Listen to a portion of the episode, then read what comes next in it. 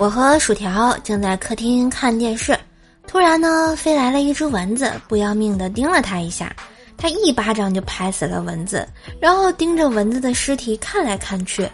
我好奇的就问：“条儿干什么呢？”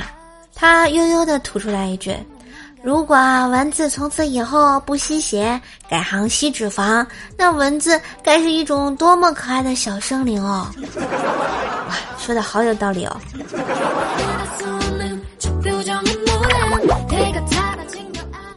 陌陌上有个同城妹子主动加黑哥，颜值高，兴趣嗨。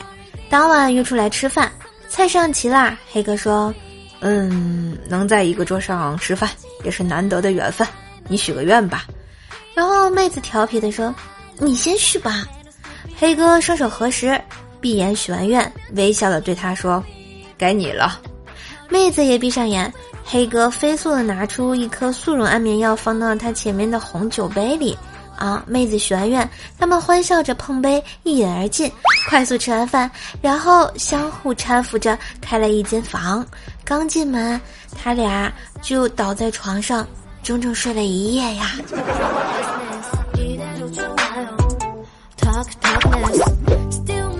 下班回家，路过一商店碰到的一男一女。男的拎了好多包，男的埋怨道：“你不是说就看看不买吗？”女的说：“昨晚谁说就抱抱，不干别的的。”喜欢节目请订阅，给专辑五星好评哟，么么哒！收听更多段子，请加微信号“怪兽手幺零幺四”，怪兽手全拼加幺零幺四哟。